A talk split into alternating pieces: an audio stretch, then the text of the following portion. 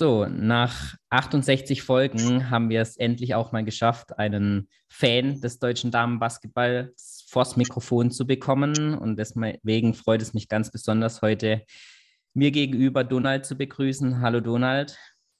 Patrick. Ja, ich glaube, den eingefleischten Damenbasketball-Fans dürftest du sicherlich ein Begriff sein, aber vielleicht möchtest du noch zu Beginn ein paar Worte zu dir mal verlieren. Zu mir. Ich bin ähm, Basketball-Fan seit 2004. Ich in Saloy, als ich da gewohnt habe und gearbeitet habe, mal zu den Saloy Royals gegangen. Wenn man dann hingeht und stellt fest, oh, das ist ja lustig, das macht Spaß, dann geht man vielleicht mal öfter hin, trifft auch noch andere Leute, die sich auch engagieren und über kurz oder lang hilft man dann irgendwann mal mit. Und das eine führt zum anderen. Ich gerne selber viel labere bzw. viel schreibe, habe ich dann halt äh, früh schon angefangen, Sachen zu schreiben und habe dann halt den geistreichen Spitznamen Donald angenommen. Die Stimme können wir übrigens auch schon kennen, weil ich habe vor ein paar Jahren auch die Spiele von den Zello Royals kommentiert im Stream. Ja, ich wollte es gerade ansprechen. Ähm, deswegen eigentlich ja perfektes Medium, auch Podcast dann für dich. Ähm, Solange keine Kamera dabei ist, sehr gutes Medium. Ja, ja. perfekt. Ähm, du hast es angesprochen, bist du darauf aufmerksam gemacht worden? Hat dich jemand mitgenommen oder dachtest du dann, ich bin in St. Louis, ich guck mal, was es ähm, so für Freizeitaktivitäten mir geboten werden? Oder wie kam es da dann tatsächlich dazu? Ich bin ja gebürtig, komme ich aus dem Dorf, das ist vielleicht 10, 15 Kilometer von Saloy und dann, dann nach der Bundeswehr halt irgendwann mal der äh, Beruf tatsächlich wieder zurück nach Saloy verschlagen.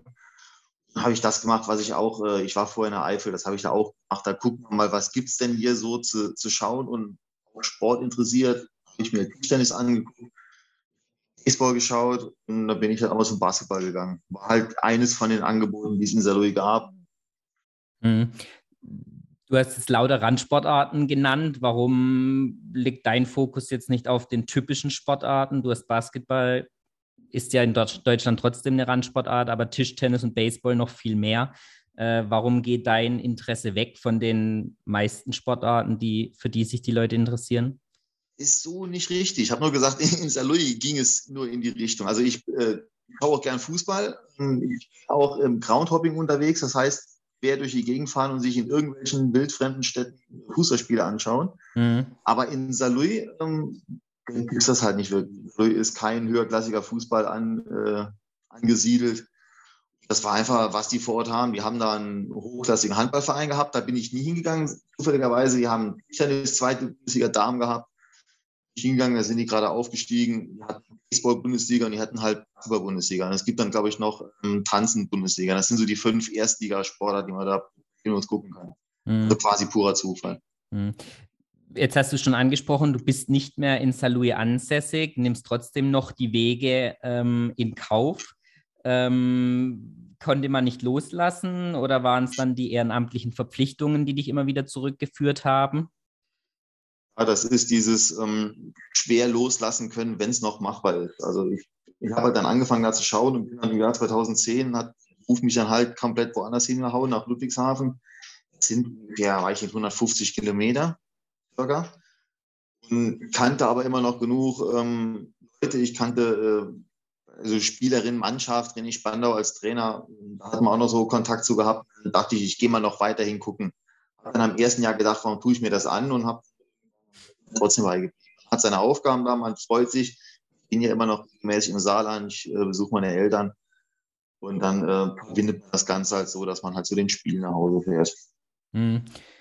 Ähm, wie sehen aktuell dann deine Tätigkeiten noch aus, wenn man dich verfolgt? Ähm, ab und zu noch im Kampfgericht tätig, äh, kommentiert hast du jetzt die letzten Spiele dann oder die letzten Jahre dann nicht mehr so stark wie in der Vergangenheit. Ähm, ist es dann jetzt aktuell nur wirklich aufs Fansein beschränkt oder gibt es immer noch ähm, Tätigkeiten, die du dann, de denen du nachgehst? Also bei den Heimspielen war ich, bilde ich mir ein, so ungefähr das 2000, weiß ich nicht, sieben oder was zum letzten Mal als quasi nur Zuschauer. Ich habe nachher halt irgendwas gemacht. Angefangen hat mit äh, der Kameratätigkeit, dann ging es zum Kommentieren. Seit ein paar Jahren helfe ich halt am Gericht aus. Also bei den Heimspielen ich, ich immer irgendwas. Und bei den Auswärtsspielen habe ich halt bis vor, mal, bis vor Corona im Prinzip jedes Wochenende geguckt, wo die Royals spielen und wenn sie auswärts spielen, ich da irgendwie hinkomme. Also meine Bestleistung steht bei einer Saison, in der ich nur ein Spiel von den Salui verpasst habe, das ich nicht in der Halle gesehen habe. Das war schon länger her. Mhm. Ja, und da kam halt unter anderem Corona und seitdem bin ich eigentlich bei den Heimspielen dabei und auswärts, wenn es passt. Also wie gesagt, in Ludwigshafen, Heidelberg ist vor der Haustüre, Marburg, wo Salui morgen zum Beispiel spielt. Das ist noch äh, erreichbar, da will ich hinfahren. Freiburg, Keltern, das sind so die, äh, die Spiele, die ich mir noch angucke. Mhm. Andere Sachen werden schon schwieriger. Du hast jetzt angesprochen, Corona hat es natürlich zusätzlich erschwert. Ähm, aus Fansicht, wie schwierig war das, nicht in die Halle zu können, nur ähm, ja, vor dem Bildschirm nach Möglichkeit die Spiele zu verfolgen? Hat vielleicht auch so ein bisschen das Interesse, dein persönliches Interesse darunter gelitten? Corona hat es sehr, sehr, sehr schwer gemacht. Also nirgends hinfahren zu können. Ich war ja bei den Heimspielen vor Ort, aber dann man guckt halt das Spiel nicht als Fan, gerade zu Hause, sondern ich sitze ja dann halt in meinem Fall am Kampfgericht, dann guckt man eh immer ganz anders aufs Spiel. Dann ist die Halle leer. Also das waren praktisch wie Trainingsspiele in der Saisonvorbereitung. Also es mhm. war schon schwierig. Ich habe in der ganzen Corona-Zeit habe ich es einmal geschafft, mich quasi bei einem Auswärtsspiel als Helfer zu verdingen. Dann habe ich einen, einen Bus gefahren nach Heidelberg. War dann eben auch intelligent. Da bin ich nämlich von Ludwigshafen nach, das ist ungefähr 20 Minuten nach Heidelberg, Ludwigshafen in Saarland gefahren, habe dann im Saarland den Bus übernommen, Ludwigshafen vorbei nach Heidelberg, nach dem Spiel wieder an Ludwigshafen vorbei in Saarland gefahren und ins Auto gestiegen und wieder zurück nach Ludwigshafen gefahren. Mhm. Das war ein sehr lustiger Tag. Das war quasi das einzige Außerspiel, was ich mal mir anschauen konnte. Mhm.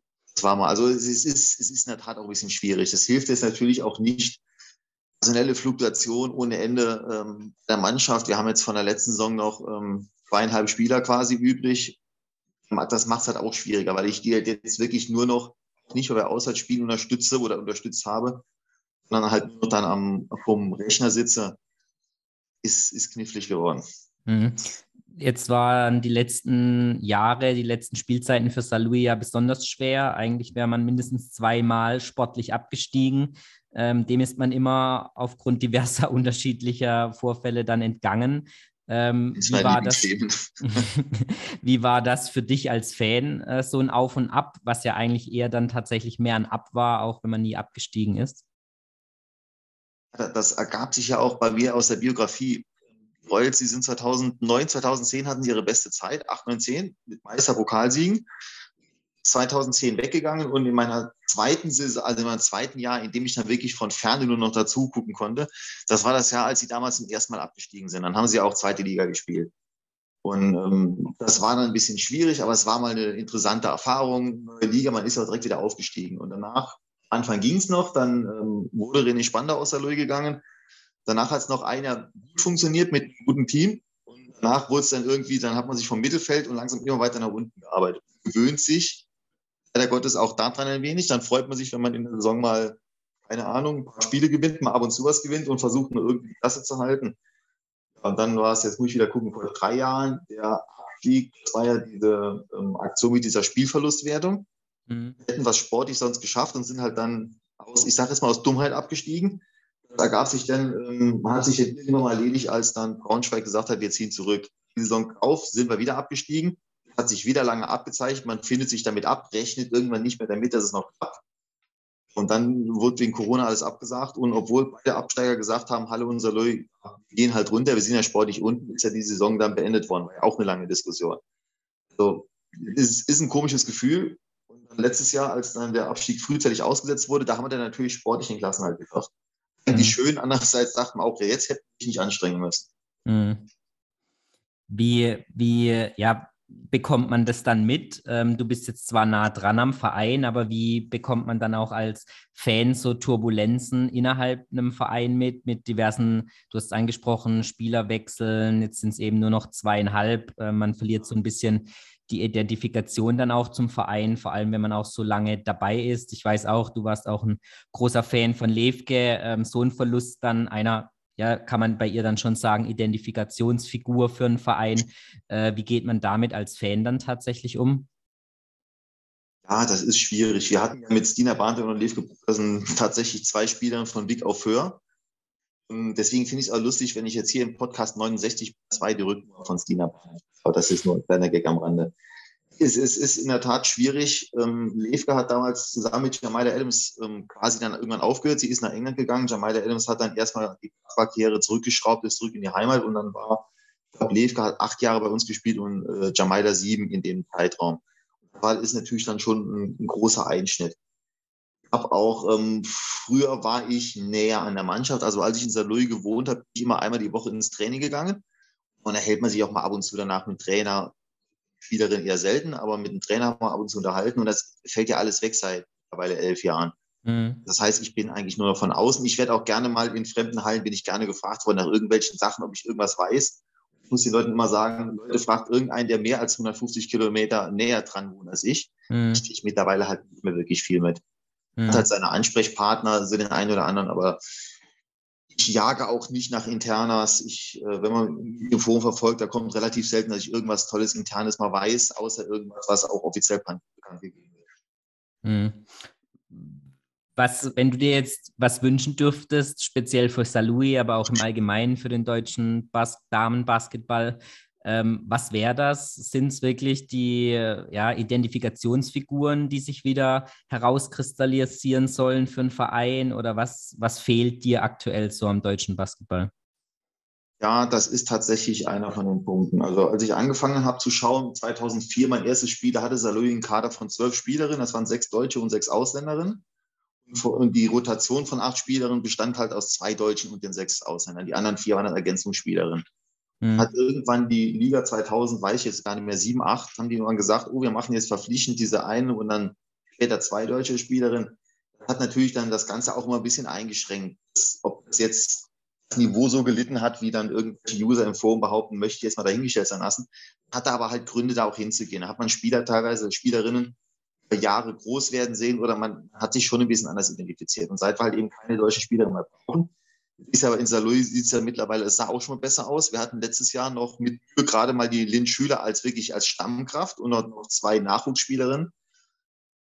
Jetzt stehen wir mittlerweile nach dem einen oder anderen Abgang bei einer deutschen Spielerin, die jetzt in Saloy noch rumläuft. Ist halt, ist schade, es fehlt so ein bisschen der Zugang. Ich habe jetzt, ich jetzt auch gestehen, zu, in dieser Saison zum äh, Team der Royals hat ein bisschen gedauert. Ich habe mich jetzt wirklich mit einem, mit ein, zwei richtig gut begeisternden Spielen haben die mich dann wieder mein Herz gewonnen. Ich habe am Anfang mhm. halt die Trikots angefeuert. Dann kamen wir jetzt in unserem Fall das Spiel gegen Herne und haben großen Rückschritt in die Verlängerung gekämpft und dann die Halle hat Kopf gestanden und die niedergerungen. Und das wächst einem dann ans Herz. Es ist halt, ist quasi, die haben schon Vorsprung, wenn man dann die Spielerin vorher kennt, aber natürlich da auch wieder rein. Mhm. Äh, wirklich, wenn ich es mir wünschen könnte, idealweise nicht diese deutschen Regeln, aber irgendetwas in der Richtung, dass man halt wieder paar mehr Einheimische hätte, aber woher nehmen und nicht stehen. Hm. Das ist immer ja auch die Diskussion, so wie du es gesagt hast, man muss sie ja auch aufbauen. Sie müssen ja irgendwie schon aus der Jugend ähm, ja, gefördert werden, die Möglichkeit haben, irgendwie auf einem ähm, höheren Niveau dann zu spielen. Siehst du da den Herrenbasketball? Ich weiß nicht, inwieweit du da involviert bist, aber siehst du da bessere Schritte, die da gemacht werden? Und warum, wenn man jetzt den DBB anschaut, ähm, wird das nicht parallel dann wirklich bei Jungs und Mädchen dann in der Jugend schon versucht, gleich zu fahren? Was da, was schätzt du, woran liegt das? Das ist auch eine interessante Sache. Das hat ja Saloy, als ich damals angefangen habe nachzuschauen, dann gab es ja bei den, es waren ja damals die TV Saloy Royals, ist ja irgendwie alles, glaube ich, abgelegt worden. Jetzt keine Detailfragen, soweit kenne ich mich da auch nicht mehr aus. Hm. Liefen halt die Damen in der Bundesliga und die Herren in der Regionalliga. Ich habe mir auch den Herrenbasketball ab zu, aber selten angeschaut, weil ich finde den Basketball schneller und interessanter als den Herrenbasketball. Also im Herrenbasketball okay. öfter, es kam mir zumindest so vor, dass dann so zwei spielen und die anderen drei stehen rum, ziehen die gegnerische Verteidigung auseinander und zu und dann sieht man zweimal im Spiel ein Dunking. Das, das fand ich nie so interessant wie den Damenbasketball, wo sich halt alles schnell, relativ schnell bewegt. Ähm, also das heißt in Saarlouis, es gab halt auch die WMBL-Teams äh, bei den Damen und es gab auch entsprechend Mannschaften bei den Herren. Nur bei den Damen ist es halt schwieriger, eine WMBL in die Erstligamannschaft zu integrieren. Generell das Problem, den Nachwuchs äh, nach oben äh, einzu, einzubinden. Hm. Das ist schwieriger. Und die BBL, also die Herren-Bundesliga, die verfolge ich auch sehr selten. Ähm, wir haben ja auch dieses Grundkonzept, dass man habe es im Detail nicht, dass, glaube ich, äh, in den gesamten Kader eine gewisse Anzahl an deutschen Spielerinnen dann nur drinstehen, äh, Spielern drinstehen muss, was die Liga halt dann quasi erfüllt. Inwiefern das alles hilft und bei denen, also Schaden, sage ich mal, tut es nicht, weil die Hallen im Herrenbasketball sind ja im Normalfall durchaus voll. Es wird natürlich dann auch im Fernsehen übertragen, das mag auch helfen. Mag ein bisschen mehr Identifikation sein. Aber es ist schwierig. Es ist schwierig, das quasi zu zwingen. Also auch in Saloy gab es genug Leute, die nicht hundertprozentige Anhänger von dieser deutschen Verpflichtung waren. Selbst René Spandau hat gesagt, er findet diese Regel nicht so wahnsinnig toll. Er hat auch immer darauf geachtet, dass er deutsche Spieler und dass er junge Spielerinnen einsetzt aber dass das Ganze verpflichtend gemacht wird, könnte man auch anders lösen. Hm, hättest du eine Idee, wie man sowas tatsächlich lösen könnte? Weil du hast ja eben angesprochen, man kann die Spielerinnen, vor allem die deutschen Spielerinnen, ja auch nicht aus dem Hut zaubern. Ähm, für viele ist es dann auch ein Fulltime-Job. Äh, trotz Studium ähm, eventuell nebenher möchte man ja auch etwas Geld verdienen. Man hört dann auch so, dass die ausländischen Spielerinnen eben auch deutlich günstiger zu bekommen sind und das für viele Vereine dann halt auch solange es keine Pflicht einer deutschen oder Einsatzpflicht für deutsche Spielerinnen gibt, das natürlich für viele Mannschaften dann auch so ein Kriterium ist, günstiger zu verpflichten. Hättest du eine Idee oder einen Vorschlag, wie man das eventuell dann ändern könnte aus Fansicht, aus deiner Sicht? Es ist schwierig. Das war, als die Regel damals vor zwölf Jahren oder wann eingeführt wurde, war es ein, auch ein ähnliches Problem. Man hat die DBL-Führer mal irgendwann gesagt, nächste Saison ist verpflichtende Deutsche und ein Jahr drauf zwei Deutsche. Und ich habe mir auch gesagt, wo sollen die denn jetzt in drei Monaten kommen? Grundsätzlich geht es in meinen Augen ohnehin nur über eine Nachwuchsmannschaft, sprich halt das WNBL-Team.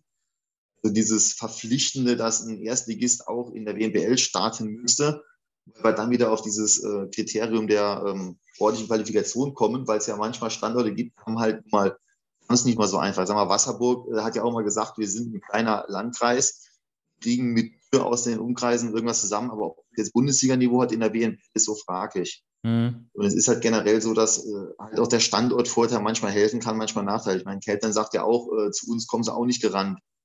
Wasserburg ist eine Dreiviertelstunde von München weg. Das ist zwar schön, aber es ist halt eine Dreiviertelstunde hinter München. Ja. Das fährt man auch schon relativ schwierig rum. Also einige Standorte haben es schwieriger. Da ist natürlich, sag mal, sowas wie Freiburg oder Marburg sind dann schon mal andere Möglichkeiten, da äh, Spielerinnen hinzulocken. Ich hoffe ja immer, ich weiß es nicht, ich bin bei den Spielerverpflichtungen nicht dabei, dass man Saloy auch versucht, mal die eine oder andere deutsche Spielerin Saloy zu locken, aber ja, die halt nicht wollen, dann wollen sie halt nicht. Hm. Wenn man halt keine hat, die halt selber aus dem eigenen Nachwuchs kommt, müsste es auch überlegen. Also wir hatten halt ähm, sind Kitty Müller und Joanna Meyer, die sind mit der NBL deutscher Meister geworden. Saloy Trier war ja diese äh, Jung. Sind so die letzten, die es eigentlich aus dem Nachwuchs in die erste Liga geschafft haben. Jetzt in die erste Liga auch als Stammkräfte. Danach noch welche, die haben halt in der zweiten Saison mal gespielt. Das halt nicht Nachwuchs aus Louis letztlich denn bei den Reutz gelandet wäre. Ira Barra jetzt für drei Spiele hier zu Saisonbeginn, aber die hat dann mittlerweile dann auch einmal aufgehört. Hm. Es, ist, es ist schwierig und Patentlösung habe ich selbstverständlich nicht, sonst wäre ich ja schon längst DBWL-Geschäftsführer. Nee, wäre ich nicht äh, wenn wir nochmal auf die aktuelle Saison blicken, äh, Salui steht aktuell auf einem neunten Platz. Ähm, spiegelt die Tabelle tatsächlich die Leistung aktuell wieder oder glaubst du, in dieser Saison ist es eher so, dass es eben noch schlechtere Mannschaften gibt als die Royals? Ja, ich glaube tatsächlich zum ersten Mal seit drei, vier Jahren äh, dran, dass die Royals ein Team haben, mit dem man die Klasse halten könnte oder die auf den Playoff-Einzug schaffen könnte. Ich habe bei Saisonbeginn, Salui hat auch angefangen mit vier Niederlagen. Waren halt, also wir sind keins von den Top-Teams, das ist äh, gar kein Thema. Aber wir haben durchaus einen brauchbaren Kader, mit dem man eigentlich auch in der Bundesliga, sagt man, im Mittelfeld spielen und mit auf die Playoffs äh, durchaus hätte mitspielen können. Das war so nach der Vorbereitung, sah es eigentlich auch gut aus. Dann äh, gab es wieder ein paar Verletzungsprobleme und dann verliert man am Anfang ein paar Spiele gegen starke Gegner. Die kann man verlieren. Dann hat man, also Salü hätte dann auch in Düsseldorf verloren, hat gegen Wasserburg verloren. Das waren zwei Spiele, die man hätte eigentlich gewinnen müssen. Ich habe dann auch in die Tabelle reingeguckt, also wir müssen vier Mannschaften hinter uns lassen. Das kann ja gar nicht funktionieren, wenn wir schon in zwei direkte Konkurrenten die ersten Spiele verlieren. Mhm. Dann haben sie mal irgendwann ein Spiel gewonnen, was man gewinnen kann. Und dann wurden dann auf einmal ein paar andere Spiele gewonnen. Und dann nach vier Niederlagen zu Beginn gab es danach vier Siege. Also die Bäume wachsen nicht in den Himmel.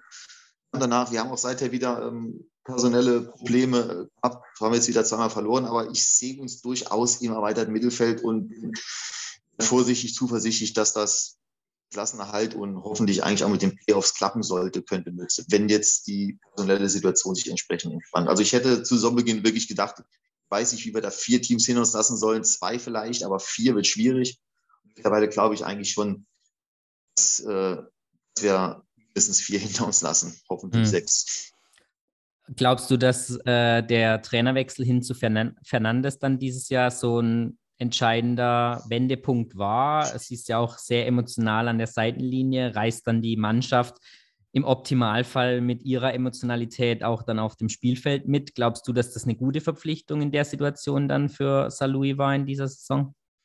Soweit ich das bisher beurteilen kann, ich kann es halt nur aus Sicht von, wie ich Zuschauer beurteilen, war das eine recht gute Verpflichtung. Also ähm, der äh, alte Trainer war ja doch eher quasi das Gegenteil. Er war recht ruhig mhm. und hat jetzt nicht so den, den Zampano gegeben an der, an der Seitenlinie. Das ist auch in Ordnung, das ist halt seine Art zu trainieren und da kam halt was ganz Neues. Und sie erinnert mich mit der Herangehensweise so ansatzweise ein bisschen an René Spandau. Der ist auch laut gewesen an der Linie immer schon und von vielen Fans von anderen Mannschaften hat, oh, was macht er denn wieder? Und der geht doch durch, der, so kann er doch mit den Mädels nicht reden. Ist aber, ähm, Stina Barnach hat mal René Spandau als Frauentrainer bezeichnet, weil er das eben doch kann. Ich dachte auch von außen, als äh, Fernandes noch in Freiburg trainiert hat, dann hat man ab und zu nur mitgekriegt, oh, die ist aber ganz schön laut. Zeit, oh, dieser ganz schön rumschreien, oh, das kann ja nichts klappen.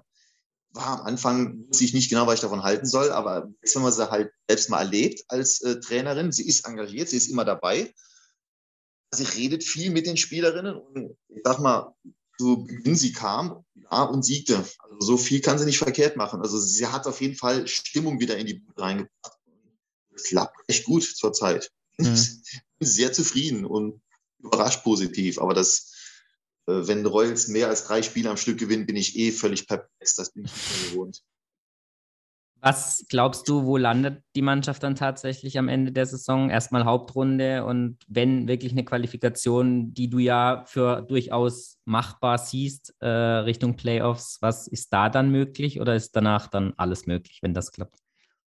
Ja, gut, wie gesagt, nicht übertreiben. Es gibt schon eine Spitzenklasse in der Liga, da werden wir nicht rankommen. Also ich traue der Mannschaft die Playoffs tatsächlich zu mittlerweile. Denn gesund werden und bleiben. Irgendwas zwischen 10 äh, und 6. Also wirklich im breiten Mittelfeld 6 bis 10. Playoff-Platz sollte drin sein. Muss nicht, aber sollte. Hm, wenn man in den Playoffs ist, äh, ganz ehrlich, als eine Teilnahme kann ich mir schwer vorstellen. Also wenn man von ausgeht, man wird 8., 7., 6., das heißt, man trifft auf eins der drei Top-Teams, denke ich, da wird nicht wirklich viel drin sein. Also glaube ich jetzt nicht, dass da die Wunder passieren. Aber im Prinzip heißt es ja erstmal Playoffs erreichen und es ist oft genug ein Tabellen-Siebter auf einmal dann äh, im Halbfinale gelandet und dann teilweise im Finale. Also möglich mhm. ist grundsätzlich alles, wenn man erstmal in die Playoffs reinkommt. Das traue ich dem Team durchaus zu. Okay. Wenn wir jetzt einen Schritt weg von den Royals gehen und allgemeiner ja. auf die Liga, ähm, welche Mannschaft hat dich diese Saison am meisten überrascht bisher und warum? sowohl positiv als auch negativ natürlich möglich? Rasch ist jetzt schwierig. Also, dass die Rheinland Lions so durch die Liga fegen, dass die das Team haben, habe ich mir auch vorher schon gedacht, dass sie so souverän im Prinzip alle schlagen. Das hat mich jetzt in Deutlichkeit, also Deutlichkeit im Sinne von, die gewinnen die Spiele. Die, die dominieren die Gegner nicht, aber die gewinnen die Spiele. Mhm. Das hat mich in der Form schon etwas überrascht. Also die zwei das letzte Heimspiel von Saloy und wenn man da mal so zwischendurch im dritten, vierten Viertel, was mal ab und zu der Fall ist, dann wirklich Birte Tim, dieser Co, wie Bär zusammen auf dem Feld gestanden haben. Das war vor acht Jahren der Kern der, der deutschen Nationalmannschaft. Haben am Ende die Erfahrung, die wissen zur Not, was sie machen müssen. Die haben auch gegen Saloy, egal wie sehr Saloy am Ende mal dagegen stimmt, noch ein bisschen näher rangekommen ist und dann machen sie halt die Wirkungstreffer, die man braucht. Also die haben viel Erfahrung. Ich erinnere gern daran, dass Rumi Bär, seit sie ähm, Chemnitz verlassen und nach Salou gewechselt ist 2008, der in Deutschland in der Bundesliga so ziemlich alles gewonnen hat, was er gewinnen kann. Also Rheinland-Mainz ist für mich durchaus ein Favorit, auch für ganz oben. Zumal halt eben kein Konkurrent dabei ist, der auch überfliegt. Mhm. Das ist nicht mehr so stark, wie sie mal waren. Und alle anderen Teams, die da oben rumlaufen, die sind dann vielleicht stark, aber nicht so die absoluten Favoriten auf irgendwas. Also wir haben jetzt keinen Überflieger, der nicht schlagbar ist, auch wenn die Lions zurzeit nicht zu schlagen sind. Hm. Ja, also ich zum Beispiel auch Hannover überrascht mich positiv, auch wenn jetzt wieder ab und zu ein paar schwächere Spiele haben, aber da ist, ähm, da läuft auch viel gut.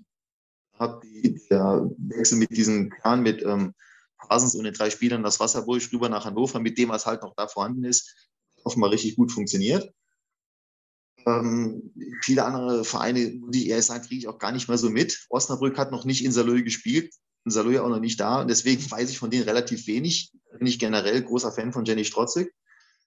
Ähm, Yasuma von Freiburg hat mich restlos begeistert, als die in Saloy vorgespielt haben. Traue ich eigentlich auch einiges zu. Bei Negativüberraschungen ist es natürlich klar, der äh, Altmeister aus Wasserburg, leid für Lev Petersen, aber da ist er irgendwie im falschen Moment hingegangen. Denen läuft es nicht so, wie es laufen könnte. Die müssen jetzt wirklich äh, strampeln. Ich bin sogar ehrlich gesagt ein bisschen beruhigt, dass die sogar noch ein bisschen hinter uns landen, weil es war halt zu Saisonbeginn sah es aus, als wären fünf Teams unten drin. Eins davon ist Saloy und eins davon ist Wasserburg. Da dachte ich, ich weiß nicht, wie man Wasserburg vorbeikommen soll. Zumal mhm. wir traditionell gegen die auch wieder das Heimspiel ver versemmelt haben, was nicht nötig war. Mhm. Glaubst du, ähm, so ein Jahr und ein möglicher Abstieg, es ist ja doch relativ ähm, mit vier Absteigern schon sehr riskant, auch für so einen Traditionsverein. Da hört man ja auch immer mal wieder, abseits des Sportlichen, dass es da schwieriger wurde in den letzten Jahren. Meinst du, so ein Abstieg dann in eine mögliche zweite Liga äh, könnte so ein Licht dann am DBBL-Himmel auch komplett ausknipsen? könnte tatsächlich passieren. Es muss nicht passieren, es könnte passieren. Also ich habe das, äh, ich habe es mal damals gesagt, als ähm, in Louis, als es damals so hin und her ging, auch äh, finanziell und als Louis mal abgestiegen ist, als Louis René Spandau ent, äh, entlassen hat. da gab es so ein paar Momente, wo ich gedacht habe, uh, noch zwei, drei Jahre, ich weiß nicht, ob das noch lange hält. Man halt die Leute im Hintergrund hat, die da trotzdem dran arbeiten, dann kann das trotzdem funktionieren. Louis war irgendwie äh, zwischen 2009 und 2011 führen in Deutschland und mittlerweile hat man sich in Saloy damit abgefunden, ist erstmal erste Liga, will mal irgendwann wieder ein bisschen stärker werden, nach oben kommen, aber es geht. Und in Wasserburg natürlich, die haben jahrelang fast alles gewonnen. Und dann haben sie zumindest noch relativ weit vorne mitgespielt. Ich glaube, das war letztes Jahr zum ersten Mal überhaupt, dass die in einem Playoff-Finale nicht gewonnen haben. Ja. Und jetzt sind die halt mal tatsächlich unten drin. Wenn die absteigen sollten, bei vier Absteigern, muss man tatsächlich damit rechnen, dass es passieren könnte kommt es darauf an, ob dann das Umfeld dann sagt, okay, wir wollen es nochmal wissen, wir machen es weiter. Es kann sein, dass die dann irgendwann sagen, eine schöne Zeit, aber äh, lassen es ausklingen in der zweiten Liga, spielen mit einer besseren Regionalligamannschaft und spielen dann halt regional weiter. Das wäre natürlich möglich. Ich will es grundsätzlich nicht hoffen. Immer traurig, wenn irgendwelche Vereine sich aus dem Damenbasketball verabschieden, was wie Oberhausen oder Leipzig oder was da halt mal alles äh, gegeben hat, was dann da mittlerweile nicht mehr gibt könnte passieren. Ich hoffe es nicht, dass es passiert. Es muss nicht passieren. Also der Abstieg von Saarlouis, der reale 2011, der hat den Verein tatsächlich relativ aus sich mal wieder in der zweiten Liga neu zu erfinden. Wenn wir nochmal ähm, dann in die höheren Regionen der Tabelle blicken, ähm, die Rheinland-Lions sportlich gesehen zumindest ähm, sieht es ja so aus, könnte man auch einen Durchmarsch hinlegen, äh, wie es anderen Mannschaften nicht ganz gelungen ist, aber sofort oben mitzuspielen, kennt man ja auch aus anderen Vereinen. Ähm, was glaubst du, warum polarisieren die nicht so sehr, wie es vielleicht Keltern getan hat nach ihrem Aufstieg? Warum ist es um die ein bisschen ruhiger? Ja, bei, bei Keltern gab es ja die viel diskutierte Situation damals mit ja, ähm, Abschaffung ähm, der, der deutschen Regel, aber Keltern halt federführend. Sie waren natürlich nicht die Einzigen, die dafür gestimmt haben, aber sie haben es halt in, ins Rollen gebracht. Und fing es halt schon mal an, äh, die da unten, was soll das denn? Dann hat ähm, in Köln, halt Umgebung auch Köln, ich weiß nicht, ob die in Berg, ich weiß nicht, spielen die in Köln oder spielen die in Bergisch Gladbach? Ich, ja, ich glaube glaub Köln. Ja, aktuell in Köln. Aktuell eigentlich in Köln, aber das ist ja so, so eine Mischung.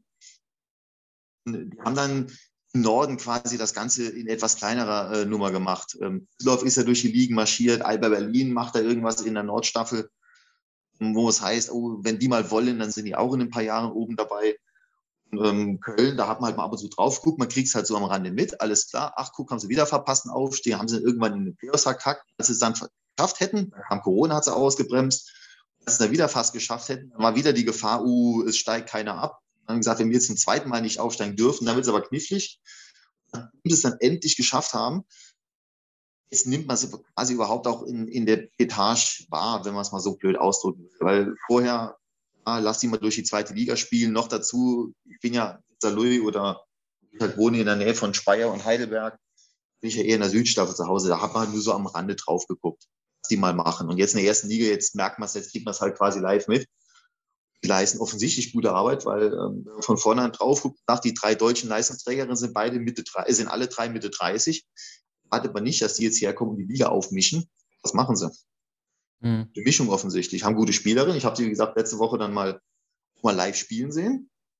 Das äh, ist, kommt schon ungefähr, dass die halt dann das ganz gut hinkriegen. Aber die haben halt eben, man hat äh, Identifikationspotenzial. Tim kommt aus der Ecke mit äh, Bär und äh, äh, Bär und Coop halt auch noch gestandene deutsche Spielerin.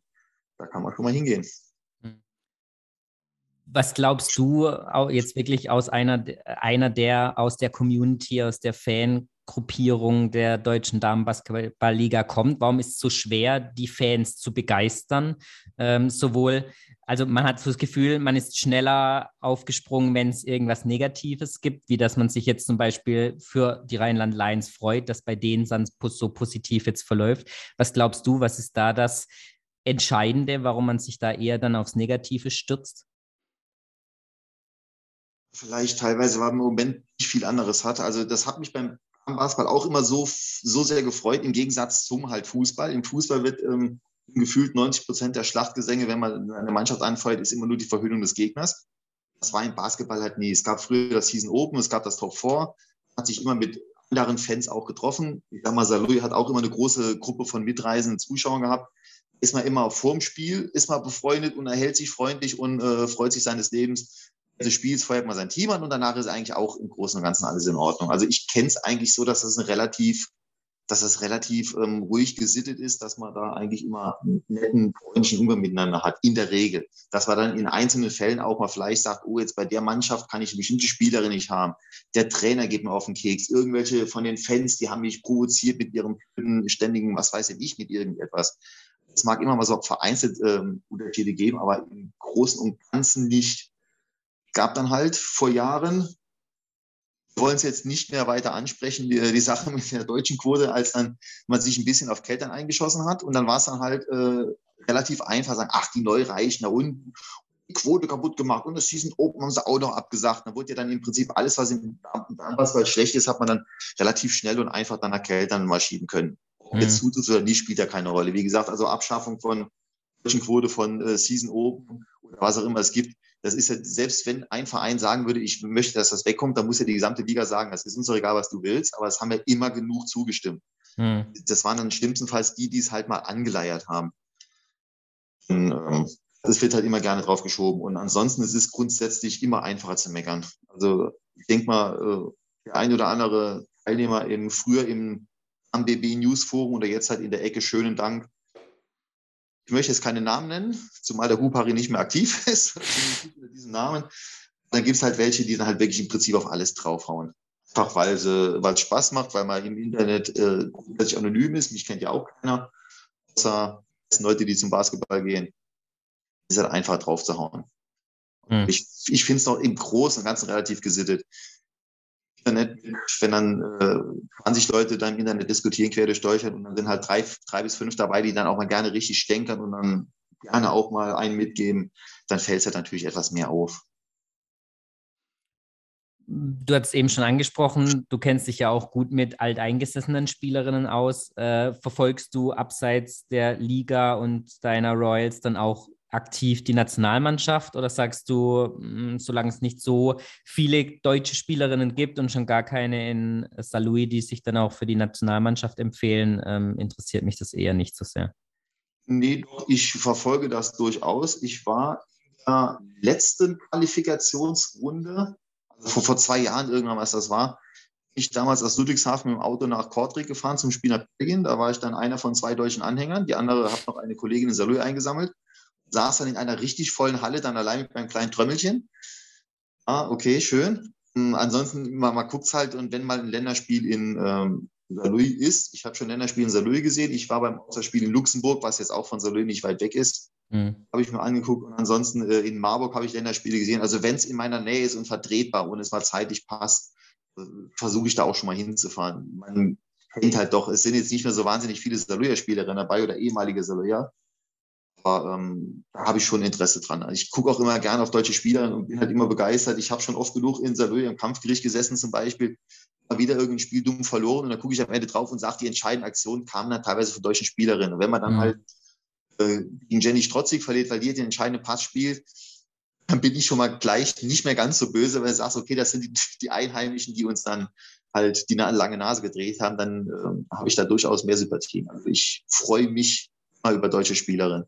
Hm. Verfolgst du auch die deutschen Spielerinnen im Ausland? Sieht nur das, was im, äh, im Forum geschrieben wird. Ich habe mir den NBL-Pass mal besorgt, also diesen, diesen Season-Pass, als dann, äh, aber äh, WMBA, Entschuldigung, ja, WMBA-Pass, besorgt, als dann äh, zuerst äh, Gülich gespielt hat und danach noch Sabali dazu kam geschafft. Das ist ja dann auch eigentlich immer im Sommer in der basketballfreien Zeit und ich habe es, glaube ich, noch nie geschafft, mir auch nur ein Spiel anzusehen. Ich habe den Pass, glaube ich, seit mittlerweile drei Jahren. Mhm. jedes Mal, das sind dann irgendwie 20 Dollar, das ist jetzt nicht so wahnsinnig viel. Ja. Ich schaffe es nicht ein Spiel. Ich würde gerne mal gucken, aber irgendwie kann ich mich da nicht aufraffen für. Mhm. Auch ein neues Laptop, vielleicht liegt es daran. der Laptop ist nicht mehr der allerbeste. Jetzt, jetzt gab es ja in der Sommerpause oder in den letzten zwei Sommerpausen so eine Alternative auch, 3x3. Ähm, verfolgst du das auch oder sagst du für dich völlig uninteressant? Interessiert mich nicht so. Ich gucke da mal ab und zu rein, aber irgendwelche Turniere, die werden ja auf YouTube oder irgendwas gerne mal übertragen, da habe ich mal ab und zu was geschaut. Fehlt mir tatsächlich noch der Zugang zu sind jetzt auch ähm, beim letzten sehr erfolgreichen Team, da war ja nicht nur ähm, die, die Kreinacher und Kost, da war ja auch Kitty Müller wieder dabei, die ja auch mhm. mit Salui, Salui schon Erfolg gefeiert hat, bevor sie dann auch die Basketballkarriere deutlich zurückgeschraubt hat und sich dann mehr ihrem Studium gewidmet hat. Und da war ich zum Beispiel mal ganz froh, immer wieder sehen zu können, aber ich glaube, ich habe von den Spielen einmal ein Spiel irgendwo noch gesehen und gefunden. Ich bin ähm, am Wochenende live vorm Laptop hängen, ich nicht leider nicht so gut, wie ich gerne wäre. Also da gibt es andere, die wirklich jedes Wochenende schauen. Ich habe halt früher immer an den Wochenenden geguckt, kann ich hinfahren in welche Hallen. Ich habe ja hier in der Gegend, ich sag mal, vier, fünf, sechs Zweit- und Erstligisten, die man sich angucken kann, die nicht so weit weg sind, abgesehen von Saloy. War bis vor Corona war ich eigentlich jedes Wochenende, habe ich Samstag und Sonntag Basketball live in der Halle geguckt und seltener am Rechner. Wie gesagt, 3x3 ist ganz interessant. Also es ist nicht meine Welt, noch nicht, weil es halt auch etwas schwieriger ist. Da ist ja nicht Fan von einem Team, sondern würde dann halt bei einem Turnier der deutschen Mannschaft die anfeuern. Es ist halt noch ungewohnt. Hm. Zum Schluss äh, vielleicht noch ein Blick aus Fansicht auf die Liga im Allgemeinen. Äh, vor kurzem wurde jetzt der Rahmenvertrag mit dem DBB verlängert. Ähm, vor jetzt knapp über zwei Jahren dann schon ähm, gab es diese Agenda 2030, wo es auch dann anfänglich mal hieß, man möchte auch die Fans mit ins Boot holen, man interessiert sich auch äh, für deren Meinung um die Zukunft dann im deutschen Damenbasketball. Wie nimmt man das als Fan wahr, äh, wenn man das so verfolgt äh, und auch so intensiv verfolgt wie du? Fühlt man sich in gewisser Weise ausgegrenzt? Ja, leider öfter, als man es äh, einräumen möchte. Das ist tatsächlich so, auch ein bisschen Gefühl Tradition hat beim Damenbasketball. Dann ist es quasi egal, wer da jetzt Geschäftsführer ist irgendwie macht das so nahezu jeder, wenn man irgendeine Neuheit hat, wird erstmal das Alte, was funktioniert hat, also das einfachste Beispiel ist immer die Website ähm, oder jetzt aktuell mit den Statistiken irgendeine Sache, da wird dann erstmal das Alte, was funktioniert, löscht, das stoppt man und das Neue, das dann aber am Anfang noch immer eigentlich Probleme bereitet, steht man erstmal damit gewaschen Hals. Also manchmal, äh, es wird auch schon im Forum angesprochen, dass sie sich bemühen, wirklich immer schwieriger zu machen, irgendwelche Dinge zu verfolgen. Also im Moment das aktuelle Drama ist ja das mit dieser, ähm, ich bin ja selbst betroffen am Kampfgericht, dass dann der, der Spielberichtsbogen quasi nicht mehr geschrieben werden soll, sondern dass das alles in einem Aufwasch gemacht wird. Mhm. Das wird dann ziemlich genau vier Wochen vor Saisonbeginn, wurde das den Leuten dann gesagt, pass auf, ab ersten Spieler ist es verpflichtend. Sich ja dann erledigt. Es wurde dann erstmal jetzt mal aus, aber ursprünglich war der Plan, dass das dann innerhalb von vier Wochen funktionieren soll und habe äh, die Statistiken auf der Homepage quasi gelöscht. Das heißt, man kriegt keine Statistiken. Mittlerweile funktioniert die App insoweit, dass man sich die einzelnen Spiele angucken kann. Ich habe jetzt, ich kann es nur auf meinem Telefon, auf meinem kleinen Smartphone. Das heißt, da muss man immer rumscrollen, wie groß er. Ich tue mich da sehr schwer mit. Mhm. Und, ähm, aber die hat das, habe ich mal für ein paar Wochen wieder auf der Homepage irgendwie verlinkt, dass man sich die Spiele angucken konnte. Als dann die App funktioniert hat, die läuft jetzt, ist direkt wieder von der Homepage äh, runtergeworfen. Das heißt, man kann es jetzt nur noch über Smartphone machen. Und wenn man halt kein Smartphone hat oder kein Tablet, diese App nicht nutzen kann oder will, weil es halt ein bisschen ungewohnt ist, hat man keine Statistiken mehr. Hat wirklich manchmal das Gefühl, die äh, Leute würden sich überlegen, was könnte man denn noch anders machen, was den Leuten auf den Nerv geht. Ist natürlich mir jedem klar, das ist nicht der Sinn der Sache, aber es kommt ja manchmal so vor. Weil ähm, fällt es einem schon schwer, da immer uneingeschränkt sagen Ja und Amen und alles toll, weil die Neuerungen sind bisweilen etwas übers Knie gebrochen. Mhm. Kommt mir so vor. Meine, meine persönliche Meinung spiegelt nicht die Meinung von irgendwelchen anderen. Mhm. Ähm, du hast ja eben schon angesprochen, äh, wenn du ähm, eine Lösung wüsstest, äh, wärst du schon Geschäftsführer der Liga. Ähm, ich wenn, beworben. so einen Plan habe ich nicht, ja. Nee, aber Spaß beiseite. Wenn du einen Änderungswunsch hättest, was die Liga angeht, äh, abseits des Sportlichen und vielleicht jetzt auch mit dem, in das du involviert bist, nämlich das Statistikthema, ähm, das in diese Agenda 2030 vielleicht auch schon früher sich Umsatz, umsetzen lassen könnte? Was wäre das? Das eine ist die Rückkehr der Statistiken auf die Homepage, dass man wirklich jedes Spiel sich angucken kann. Weiß ehrlich gesagt nicht, weil ich in der Statistik, in dieser App noch nicht probiert habe, ob man dann auch quasi eine Gesamtstatistik machen kann. Wenn ich zum Beispiel wissen will, Salui spielt in Marburg. Wer ist denn der Topscorer in Marburg? Wer macht in einem Spiel wie viele Punkte? Ich weiß gar nicht, ob ich das überhaupt gucken könnte oder ob ich dann zehn Spiele von Marburg aufschreiben muss, rauskopieren mir irgendwie und dann da selber was anfertigen. Das ist mal der eine Punkt. Ansonsten gibt es tatsächlich noch eine Sache, die mir immer sehr am Herzen gelegen hat als Basketballfan, auch der gesamten Liga. Es gibt ja auch viele Freunde des verstorbenen Season Openings. Das, das war ja immer ein Tag zu Saisonbeginn, da trifft man sich mit allen Fans von allen Teams, kann jede Mannschaft mal sehen, das war immer eine lustige Sache. Dann aber natürlich auch äh, fünf Mannschaften ein Heimspiel gekostet, was einerseits Einnahmen fehlen da und andererseits man spielt halt eben in einer fremden Halle und das ist dann das sogenannte Heimspiel das ist halt, ja, mein Wunschtraum wäre halt wieder so eine Art Season Open, so eine Art Veranstaltung. Da hatte ich mal früher die brillante Idee, die ich jetzt hier in die Welt rausposaune, dass man halt einfach einen Ligapokal einführt. So, äh, es wurde ja mal dieser Champions Day, wurde ja mal äh, praktiziert mit vier Teams. Ja. Halt einfach sagt, vor Saisonbeginn, vor dem ersten Spieltag machen wir noch einen zusätzlichen Pokalwettbewerb, nennen wir Ligapokal, holen die, ich gehe jetzt auch in der Statistik von zwölf Erstligisten aus, die es ja auf sich wieder werden, dann halt die zwölf Erstligisten, die treffen sich an einem Wochenende an einem Standort und bilden dann vier Dreiergruppen, jedes Team gegen jedes Team, äh, zweimal zehn Minuten, also quasi eine Halbzeit. Spielen die gegeneinander. Die vier Gruppensieger spielen am Sonntag dann in einer Art Top vor den Liga-Pokalsieger aus. Dann hat jedes Team gesehen. Jedes Team ähm, hat mindestens mal 40 Minuten Basketball gespielt. Und es geht nicht, es geht kein Ligaspiel verloren. Das wäre so mein grundsätzlicher Plan, der wahrscheinlich, wenn ich die Geschäftsführer werden würde, von, äh, von zwölf Teams direkt äh, geschossen werden würde. Das wäre so, so ein kleiner Wunschtraum von mir, dass ich wirklich mal wieder alle Teams treffen, man sich als Basketballfan ein schönes Wochenende machen kann. Scheitert aber nicht zuletzt auch daran, es ist halt ja, logistisch ein relativ großer Aufwand und seien wir ehrlich, dann werden nicht 5000 Fans auf einmal quer durch Deutschland fahren. Dann habt ihr die üblichen 30, 40, 50 Basketballverrückten, die sich das angucken. Aber für die wäre es halt natürlich ein schönes Wochenende. Mhm. Ich glaube, das sind sehr schöne ähm, Abschlussworte auch äh, mit einem Wunsch, äh, den wir hoffentlich dann auch an höherer Stelle dann platzieren konnten. Ähm, ja, bestimmt. Äh, ich werde darauf aufmerksam machen nochmal. Ja, man, hört, man hört auf mich nicht, vielleicht auf dich. Ja.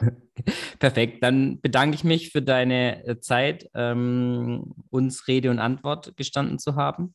Ähm, drücke. Wenn das interessiert, gern auch andere.